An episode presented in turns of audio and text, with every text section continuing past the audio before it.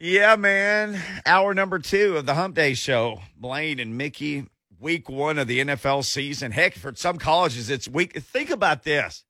You played 12 college football games, Lucas. I'm about to blow your mind. I'm about look at me through these six layers of glass. For some layers. college football teams, they're going to be a quarter of the way through the season after Saturday. Oh, they play 12 games. They will have played three of those suckers. Oh my God. They're, Man, hey, that's crazy. This So is- Hawaii, UCLA. UCLA will be a quarter of the way done with their season. Hawaii after and however those six other teams or whatever they play. Nebraska. Yeah. They, they probably want to be fully done with their season. Illinois, already. who turned around and lost again. The ne- they lost the next week after they knocked off Nebraska. But there are teams who are a quarter of the way done with their season after Saturday. All that you work for, everything that goes into that, they are twenty five percent done. That used to hit me every year, and then and then literally after four games, you're thirty three and a third percent done with your season. I used to hate to do that math in my administrative days just because uh, you work your butt off, but those are just football season is just such a special thing in college athletics and it's just gone in the blink of an eye. And nothing goes by faster. I'm not trying to depress everybody here. Well, you No- just did. Nothing goes by faster than high school season. It's it's gone in the blink of an eye. I mean, that's you have to just take in every second of that and enjoy it. All you high school football players. We're almost at the halfway point. We're at week four. Is this week 4? Yeah. Okay, forty percent. Now, people make the playoffs. I get that, but I mean, the regular season of high school football goes by in the blink of an eye. Really, that to me, that may be the most special thing about football. And this, we're going off script here a little bit. Is just there's so little of it. Now, the NFL's added another game. I get that, but it doesn't start until September, and it's over for well, this week it actually this year it goes to the second week of January, I think, instead of the first. But NASCAR season goes on forever. Baseball season goes on forever. Hockey season goes on. Well, well, I mean, you're talking about sports that are not a high age equivalent, though. So you want to compare it to those sports. So even though it's a shortened season by high school standards, uh, you know, still the other sports carry. Let's compare them to high school baseball. Their seasons still are, are, are longer, uh, and they play more games uh, because of wh- what type of sport it is. So it's the comparable is only to other high school. Oh, I, sports. I'm talking about like pro and college sports. Mm, I, I'm back to that now. I Oh, did a okay. poor job of transitioning, but the but the football season, every other sport seems to go on forever. Pro sports, the seasons are long. Football season, you just blink a you just blink an So eye. It, it passes. and it passes so fast. Now the NFL's done a great job though, because as soon as the season ends, we're going to start thinking about who are they drafting and all the senior bowls and all the you know combine and all the showcases, and then they'll draft players and then they'll bring them here and start working them out, and we'll just be sucked in for the whole year. But uh, September, October, November, December, little bit of January for the regular season. That's the whole thing. But uh, it's over. It all starts this week. Uh, Doctor Detroit, maybe he wants to talk Oh, Titans Dr. NFL. Detroit. It's been a minute. What's up, Doctor? Thanks for calling the Mark Spain Real Estate Hotline. Hey, regulators, how y'all doing today? regulating. the regulator. hey, so now does it start this season for the NFL? Seventeen games, or when does that start? Yeah, it starts this year, Doctor. And then what? It goes to eighteen next year, or are they still debating on eighteen? No, Blake. Blake can speak to this because as soon as they went to 17, he- you were just like, well, you know they're going to make it 18 as soon as they can. Just make it 18. Right. And then it'll eventually get to Right. 20 probably. So there's no immediate plans, Dr. Detroit, but as soon as they can is the answer. Yeah, I know. Well, hey, uh, revenue's revenue. They got to make the almighty dollar. That's just like college. And hey, I'll I'll end on this. I'll, I'll dip into a little bit of college because one thing I'm not even going to talk about my Lions. I were, but I'm not. Uh, I wish Eddie George nothing but the best, and I feel like uh, TSU will have more victories than uh, the Detroit will on the gridiron this year for sure. But in the college level, I, it, it seems like it's getting closer and closer, guys, to where athletes are going to be starting to get paid, as and endorsements as well, sponsors. I mean, are they going to be like a NASCAR with all the logos sponsored on their freaking jerseys? Ooh. Well, Yeah, Doctor she- Detroit, thanks for the call. Right now, you can't do that. You Right, can't. yeah. You can't have logos on college jerseys. Now, I'll say this: like the golf coaches uh, at my school got endorsements this year. So on their practice gear, they have an, like a local money planner. Somebody has his logo on the coaches' practice gear that they. In, anyway, it's real lab. You can't do it for student athletes, and and I get where Doctor Detroit is saying because he's saying it won't be long till everybody gets paid. Well, when that's going to happen, I think Blaine and, and you you may say, "Hey, you're crazy." That's it's a terrible thought. That everybody getting paid in college was, I mean, they partly are to a certain extent now. Well, they can uh, at least uh, they can make their individually name, image, and likeness money. But for all those people who say, "Well, they should just pay student athletes," look, I get it. I, I'm I'm so much in favor of anything that helps student athletes. But if you go to a bunch of schools, if you go to Arkansas State or Austin Peay or Ball State, they don't have any money to pay you. They already operate at a deficit in athletics. Now Tennessee could probably pay you. Southeastern Conference off their TV contracts and things. Well, I mean, let's get it correct now. They're still getting them stipends at this point in time monthly. Uh, oh yeah, to a certain extent. I mean, but they're never going to be on the level of, you know, unless you get your own endorsements in. You know, you're in a small college town, so it's not a lot of operations and you know populations in those you know cities to support you know every sport like that. So certain programs potentially probably could do that. I mean, I mean, you, uh, let's just think about all those people at the Wisconsin game, the jump around. I'm just bringing that up. You know, Wisconsin, Penn State. Oh, they could do it. Yep. Uh, yeah, for sure. Uh, but I don't know. I uh, he may be ahead of the curve, Doctor. He, I think eventually it could get to that. Uh, but I already feel like it's on that track because individually, it's going that route already with NIL. So I think when it happens is when however many schools out of the big five out of mm-hmm. out of the mm-hmm. power five say we're just going to go do our own thing because at that point they'll have all the money they want because they'll have all the tv content and at that point they could probably say hey if you play at alabama tennessee Ole miss iowa any of those schools that go up ucla here's what your monthly pay is going to be yeah I, mean, I think you're right i yeah. think that's when the, the it's going to flood over and then that's when it's going to happen uh, and i think that's closer than we think I mean, with what's going on here with uh let's just say 2025, and we all know what that date is, is when, you know, Texas and Oklahoma comes to the SEC. I think all the dominoes going to fall in place even before then, and then that will probably happen, what you're referring to. Yeah. Because at that point, because what's mm-hmm. what's stopping you now essentially is you're governed by the NCAA, and they say you can't pay players. Well, if you're like, okay, then we'll just go do our own thing. But but the one thing that that could keep everybody's toe kind of dipped back in that water is the NCAA does all the championships for all sports except for the college football playoff. Everything else is an NCAA championship. Track, softball, baseball, all that stuff is an NCAA thing. Basketball too. Basketball. Well, and I was going to say, and the granddaddy of them all is the basketball tournament that everybody loves so much. That's the NCAA. So you'd have to leave that behind because if I, you know, the NCAA is going to go, okay, well, I guess you can just do that for basketball, but take everything. They're not going to. So the NCAA then might just be the group of five and all the other schools underneath it, you know, mm-hmm. all the, you know, the schools that don't play Power Five football. So how that all works out is going to be amazing to watch over these next few years because everything could change completely in that regard. Mm-hmm. Now, it may not, it may not change for a while, but especially if the biggest schools ever decide to form their own thing, they can immediately do whatever they want. They can pay players, they'll they'll set they'll literally draw up their own charter and set their own rules. Yeah, and then they're going to make you commissioner. Good, uh, good luck to them. Hey, Corey in Hendersonville wants to weigh in on this. Hey, Corey, thanks for calling. Hey, guys.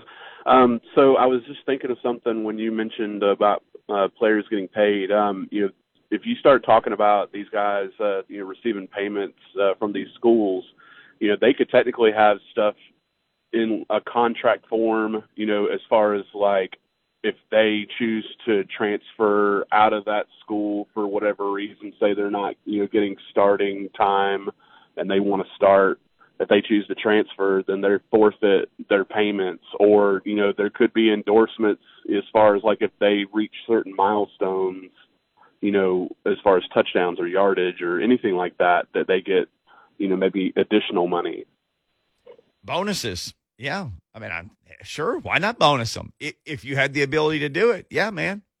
I'm going to bonus you. You hit ten, you hit your ten touchdown bonus. Here you go. Here's an extra. they go have incentive bonuses in college. yeah, here's an extra three grand. crazy You hit your bonus. that. Uh, quarterback got your 25 touchdown passes. Here's $2,500. And what Blaine said is they already get a stipend.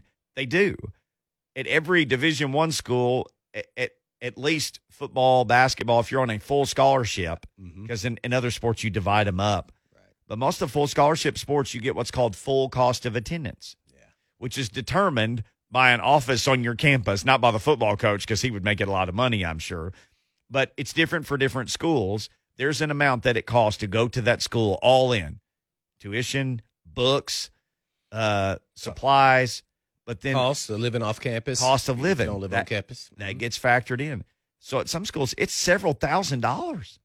I mean, it's probably as low as about twenty eight hundred or three thousand. Now, the last time I looked, it's probably more than that everywhere, but it's several thousand in some places. Mm-hmm. So, so there is that stipend in place. We could do sixteen shows on this and never hit all of it, uh, but we do need to talk NFL next because Jordan Dajani is set to join us, and it is time to talk NFL next on Blaine and Mickey one zero four five the zone.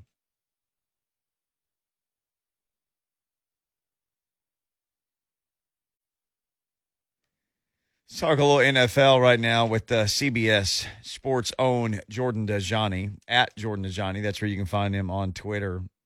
It's funny, Jordan. I mean, here we are, the week of the season, and everything I see about the Titans is either the defense is terrible, which no one can definitively say that because they have no idea how this is going to work, or you know, the offense is terrible because they don't have Jonnu Smith anymore and Corey Davis, or people are like, oh, this this team's going to the Super Bowl. Heck, Harry Douglas. I saw somebody from uh, the Four Letter Network. Uh, People are still all over the place on the Titans. Let's go. It's game week, baby. Get hyped. No, thanks for having me on, man. Excited to be here.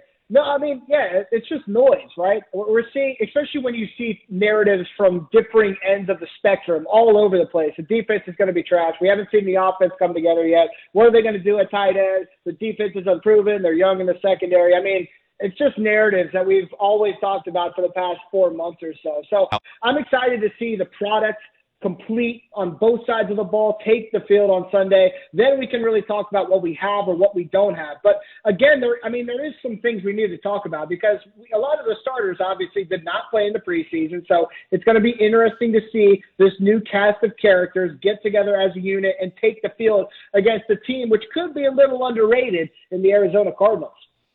Yeah, uh, Coach Mack was on with us yesterday, and we were talking about their quarterback, and he's like, "Look, he, he literally said he's not just a runaround guy. The guy has a cannon sitting on his shoulders. So not only can he run away from you, he can throw it over you or through you as well."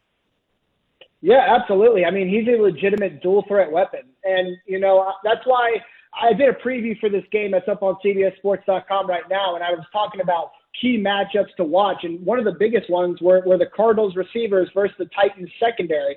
I think, you know, when we've spoken on your show before, we, if we had to pinpoint one weakness on the Titans roster, it's probably the secondary. And you look at the Cardinals wide receivers and the quarterback they have to work with, that could be an X factor when it comes to who will come out on top on Sunday. I mean, they got AJ Green in free agency. He's a veteran. I don't know how much impact he's going to have, but we all know what DeAndre Hopkins is capable of. And I love some of their shifty slot guys like Christian Kirk, Andy Isabella. The rookie Rondale Moore is a wild card. I really like that pick. And then you throw in the running backs with Chase Edmonds and James Conner. This offense on paper looks really, really stout. And we know Kyler Murray, um, you know, has the potential to be an NFL star. He's taken a step forward in each of his two NFL seasons. I would assume that happens again here in 2021. And Sunday is going to be the first test for him. Jordan Dajani, our guest from CBS Sports here on Blaine and Mickey. Well, Jordan, I'm gonna give you the mindset actually as when I was a player, and that is always control what you can control. And the issues to me with the Titans is, you know, can Todd Downing maximize the Titans' offense? Uh, will Bowen and the defense be transformed with the new pass rushers and, and secondary? So, kind of take us through that process. And if they are, then what will this Titans uh, team look like? Yeah, that's a great point by you. And, and, you know, it goes back to what I said about the full product or the full offense being on the field at the same time together in a real game format as we enter the regular season.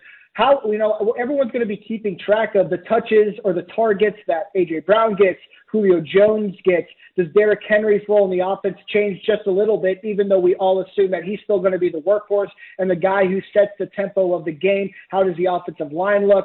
It's going to be interesting to see if we can pick out a few differences depending on what this offense is going to look like counting or with Downing versus Arthur Smith. So that's going to definitely be a big storyline coming out of this Sunday. Mm. Man, I'm going to ask you, you got to give me your honest answer. If you were going to pick the best receiving corps between Arizona, let's just say their starters, Hopkins, AJ Green, I don't know, and uh, Christian Kirk, versus AJ Brown, Julio Jones, and Chester Rogers. That's what it says on the depth chart. What three is the best in your eyes? Well, can I replace Chester Rogers? Nothing against Chester Rogers. I, I just who you gonna put? Uh, uh, Reynolds? Or who you putting there? Yeah, I would put Josh Reynolds okay. if I'd have okay. a triplet per se. Yeah, that's a great question because some of the Cardinals guys, like I mentioned Rondale Moore, he could be a legitimate part of a triplet as we progress through the regular season. Mm-hmm. And maybe the Cardinals look like they have one of the most formidable wide receiving corps in the NFL. But for right now, you kind of have to stick with what you know entering week one. We know what A.J. Brown is. He, you know, he's comparable to uh, DeAndre Hopkins. We both know those guys are stars. You add Julio Jones. Yes, he's a little older. He's coming off of an injury, but he's going to be ready to go. And we know what kind of Hall of Famer player he is. And, you know, going back to Josh Reynolds for a sec, I thought he was somewhat of an underrated addition. He he was someone who could have gone to the Kansas City Chiefs if he wanted to. He's somebody who every time he was called upon by Sean McVay in that Los Angeles Rams offense, he was able to show up and be the dynamic deep threat that they wanted him to be. So I like his potential in this offense. Maybe he slipped on a little bit because he's not the true number two wideout like Julio Jones is going to be opposite of AJ Brown. But with this triplet, it comes to the consistency and also going off of what you know. So because of that, entering week one without seeing any regular season ball just yet, I got to lean towards the Tennessee Titans there. Mm. Man, you, are seeing a lot of you know talk of you know vaccinated with the Urban Meyer unvaccinated you know players, and, and is that part of the process of releasing a player? I think so. Is Salary, age, and all those things factor in.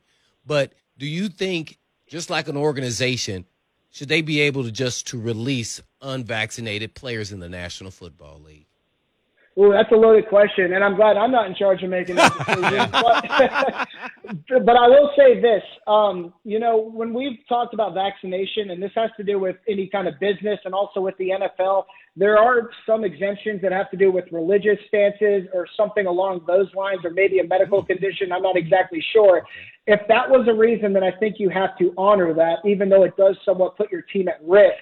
But in terms of releasing roster guys because of their vaccination status, here's the thing. I think all of us understand that coaches were indeed talking about vaccination status when it came to those fringe active roster guys when on cut down day. Urban Meyer was just not smart in admitting that publicly and opening himself up to an investigation from the NFLPA. So that's a loaded question, man, because I, I think it definitely does put you at a competitive disadvantage. Not even getting into the politics of the vaccine or what have you. It puts you at a competitive disadvantage because you could be subject to a close contact. You could be subject to getting positive, testing positive. Another vaccination, another vaccinated player, I should say, could test positive. It, it's a loaded thing here. And when it comes to the protocols just at large in the NFL, uh, I remind everybody to be flexible. And everything that we're operating under right now, it's not set in stone. I think the NFLPA and the league in general is going to be flexible when it comes to these COVID protocols as we progress through the regular season. Well, naturally, the Tennessee Titans have Bud Dupree, but his uh, counterpart on the other side was in Pittsburgh was T.J. Watt.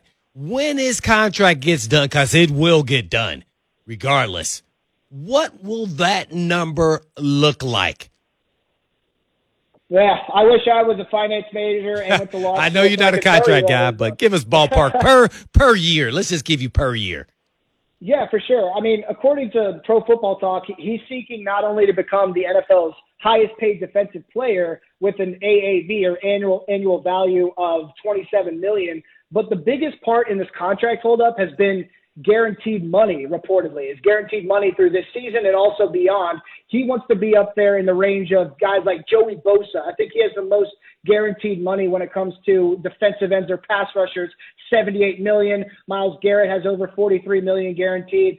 Uh, according to reports, the, the numbers that have been floated out there for Watt have not been close to that in terms of guaranteed. I think they're kind of secured in on his AAV exceeding that 27 million. So oh. when he does sign his contract, he is going to become the NFL's highest paid defensive player in my mind. So that annual value, you know, could be 27.5, it could be 28 million. Um, you know, that'll be something to keep an eye on because I think both sides are going to have to make um, decisions when it comes to guaranteed money in those negotiations. That could increase the AAV, that could decrease the AAV. It'll be interesting to see how it shakes out. But like you said, we know TJ Watt's going to get this contract. Mm. Besides the Titan game, I know you're looking forward to that. What other game or games are you looking forward to this this first week uh, week one in the NFL? Yeah, great question. So I actually published an article on CBSSports.com this morning looking at 17 reasons why the 2021 NFL season could be one of the best seasons of all time. And number five on that list was week one blockbusters. I think the NFL really hit the nail on the head with these week one matchups. I mean, everyone has their eyes tuned into tomorrow night's game, the Tampa Bay Buccaneers and America's team and the Dallas Cowboys. Whether you love them or hate them, everyone talks about the Cowboys. It's fun to see them fail. For some, it's fun to see them succeed. Everyone's going to be talking about that game for literally weeks to come, no doubt about it. Um, but there's so many other ones that we we got two Alabama quarterbacks facing off with the uh, Miami Dolphins and New England Patriots, Mac Jones and then Tua. That'll be fun to watch. And one of the more underrated things that one of or one of the more underrated matchups, I guess I should say, is actually the Carolina Panthers and the New York Jets. Now, I just got off the radio in Charlotte. We were talking about this matchup we saw what Ryan Tannehill was capable of when he escaped the grasp of Adam Gase. What if Sam Darnold can do the same with the Carolina Panthers and he gets to start off with his new team against his former team in the New York Jets? That's going to be a really fun game to watch as well. Mm. Well, with uh, Jordan Dajani, NFL writer for CBS Sports. Yeah, that Browns and Chiefs blockbuster's not yeah, too shabby I like either, that man. Yeah, That's, I, am and the Bills Steelers. I, am I'm both of those Bills, two. Steelers I'm an AFC sure. guy since I was in the AFC my whole life. So yeah, I kind of watch those games a little bit differently. And I think those are good ones too. Early big matchups at the beginning of the season could impact how things play out at the end of the season based off records and who makes it and who doesn't and seeding. Yeah, 17 games later, unbelievable. Um, yeah, the, uh, you mentioned that article that you wrote, 17 uh, reasons why this will be the, the best year ever. And I wanted to ask you about 15 million uh, reasons because the Titans restructured Julio Jones and they went from having like 3 million of salary cap space to um, over 15, which puts them 10th in the NFL. So a lot of people, Jordan, think okay, is this just for like walking around money to sign free agents during the year, or are they maybe going to do something somewhere? Long term with somebody on the team, maybe. Yeah, what do you think? Trade? Yeah, that's a great question. I mean, I, I assumed it was almost walking around money. I didn't understand exactly why it was done, but they aren't the only team that's been restructuring contracts this late in the off season. So I, I would imagine, you know, everything is done with purpose when it comes to this front office. So there's a reason for it. Not exactly sure what it is just yet. Maybe they're helping themselves if they have to make a big free agent addition if if someone goes down with an injury towards the beginning of the season, or maybe it's something that has to do with an extension or guaranteed money starting this year. I, I have no idea, but it's a great question, and it's one that I've been wondering myself. Mm. What do you think happens on Thursday night? I, you mentioned the Cowboys. It's funny. We always get all these NFC East games on the TV, even when none of those teams have a winning record. That one of them is still playing in one of the primetime games every week, or two of them, or more. Are the Cowboys ready to bounce back and play well against literally a Super Bowl team returning every one of its players from last year? Right. No, I don't think they're ready to bounce back just yet, especially with Dak Prescott having to deal with that shoulder weird soreness injury, whatever you want to call it, throughout the preseason, not taking snaps there. I'm more worried about that entering tomorrow night than I am with him coming off of his ankle injury. I think he's at least up to 90, 95% with that ankle injury. He's still going to try to push plays outside the pocket. I'm more interested in seeing if he shows any kind of signs of soreness in that throwing shoulder. That's the most important part of your body when it comes to being a franchise quarterback. But I mean, you already brought it up. The Tampa Bay Buccaneers are bringing back all of their starters. Tom Brady has finally had his first like legitimate offseason and training camp and joint practices with his new team. there's there's reason to believe that this team's going to be even better than they were last year. Remember, they didn't even win the NFC South before going on to win the Super Bowl. So no, this is a very tough matchup for the Cowboys to start things off. Hey, it's good for the NFL because a lot of people like to joke and laugh at the Cowboys. I don't know if it's going to be a blowout by any means, but I still think there might be a space where the Cowboys can technically go 0 and 1, but they can at least show their fans and the NFL that they are a team on the rise. Maybe if this turns into a shootout, maybe if Dak Prescott throws three or four touchdowns, maybe if Ezekiel Elliott has a big game and they still lose, that could be somewhat of a moral victory for the Dallas Cowboys. But when it comes to picking a winner, I like the Tampa Bay Buccaneers a lot. I don't know if I'm going to lay eight points. I like the yeah. spread a lot more when it was six and a half. But yeah, I'll, I'll take the Buccaneers money line if you will. All right, before I pass you back to Blaine, I have to ask you this. I, I looked at your Twitter timeline. You seem to be very much not enjoying a certain fast food chain's commercials that are appearing incessantly during college football games now. What's that? Yeah, yeah. Oh man, I got to be careful with what I say in case you know CBS decides to partner with this company or something like that. But uh, yeah, please, if you're putting out a commercial, don't blast it that it's so aggressive in my face every time you go to a commercial uh, on, a, on a commercial break from your football game. It's been stuck in my head when I go to sleep. It's the first thing I hear when I wake up. Uh, it, it haunts me. So hopefully we can get that commercial to end sometime soon. I would say mission accomplished by Applebee's if you can't stop singing the jingle.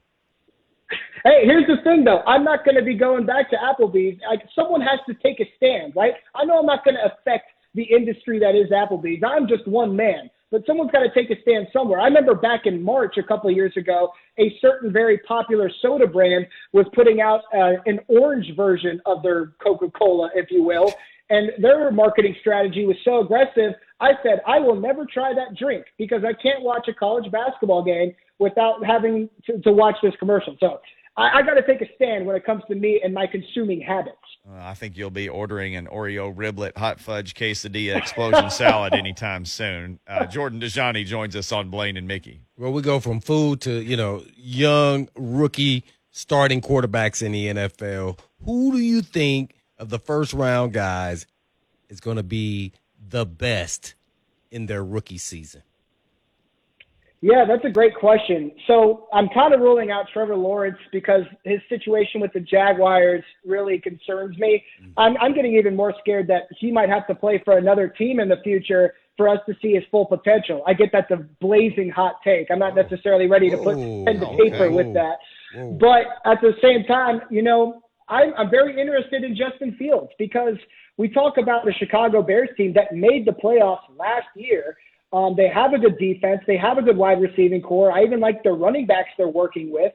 Uh, they just need a quarterback to come in and push the tempo, push the ball down the field, and find success in that manner. And if Justin Fields is that guy, and if he's inserted into the starting lineup come week three, come week four, uh, then the Bears could improve upon themselves and what they were last year. So that would look good for Justin Fields. He's somebody I have an eye on when it comes to rookie quarterbacks. The other obvious one in my mind is, is Trey Lance with the 49ers. This is a legitimate Super Bowl contending team when they're healthy. If Trey Lance uh, takes over under center for Jimmy Garoppolo and he finds that kind of instant success, they could be one of the best teams in the NFC. So Trey Lance and Justin Fields, in my mind, are set up for that elite immediate success. All right, you said it that you're not sure if you want to put Trevor Lawrence on the list uh, based off of the team he's with. So I'm gonna ask you this. It led to me to think real quickly: is is Urban Meyer cut for the NFL?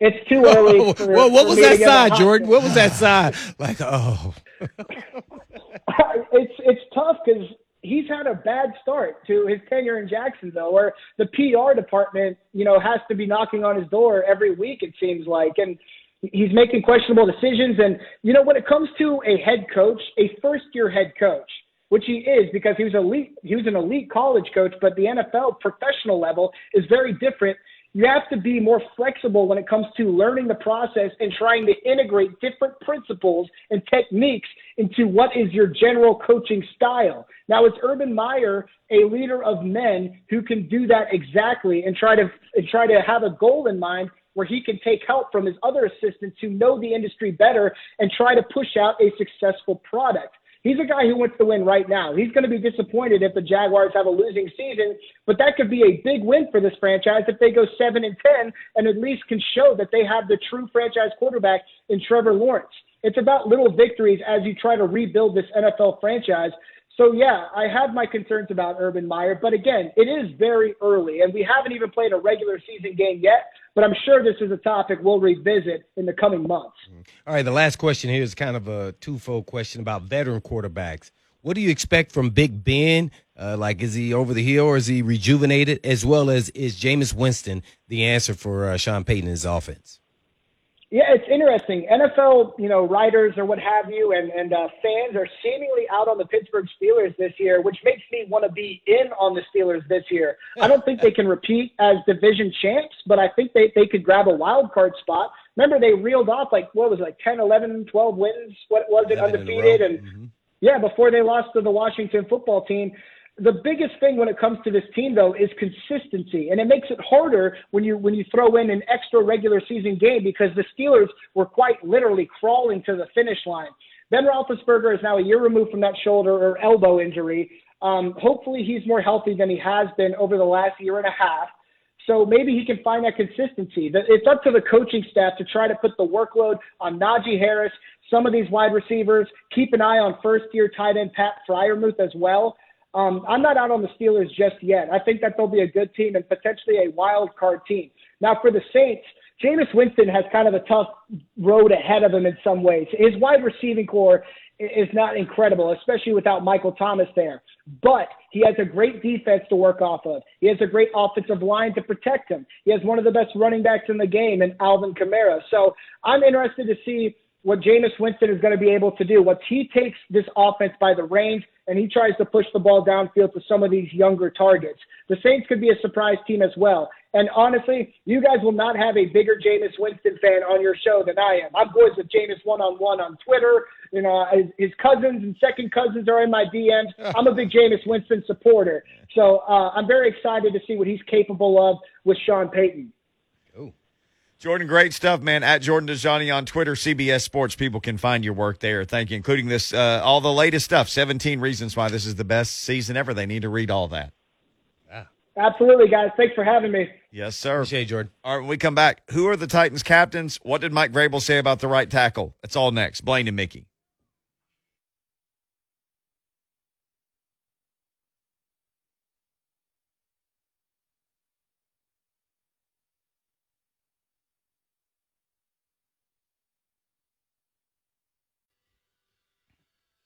So the Titans have got captains. We'll get to this in just a minute. They got to find a right tackle. Well, that's Sunday. Sunday at 12 o'clock. Somebody's going to start at right tackle. What did Mike Vrabel say about that? We'll get to that in just a second. Here are your captains.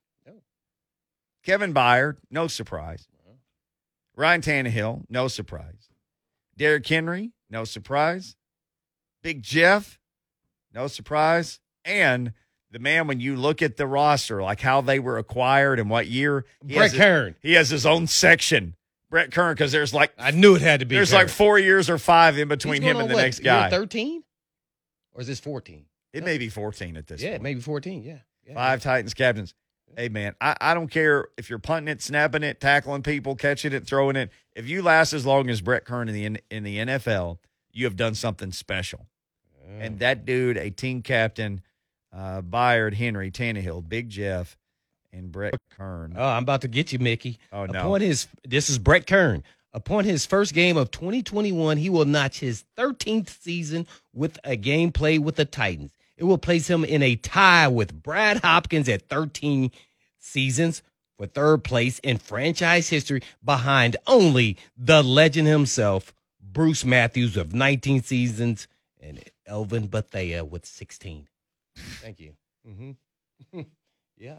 El- Elvin, but they played defense that long. Yeah, yeah, yeah. That's that's crazy. And and then Bruce Matthews, who you call the living legend, that dude played every position on the offensive line for Yeah. that long. Yeah. And B Hop 13 seasons, so he's tying the third most played seasons in Titans Oiler Titan history, right there. 13 seasons. And he came here in year two of his career, so he has a full other season in Denver.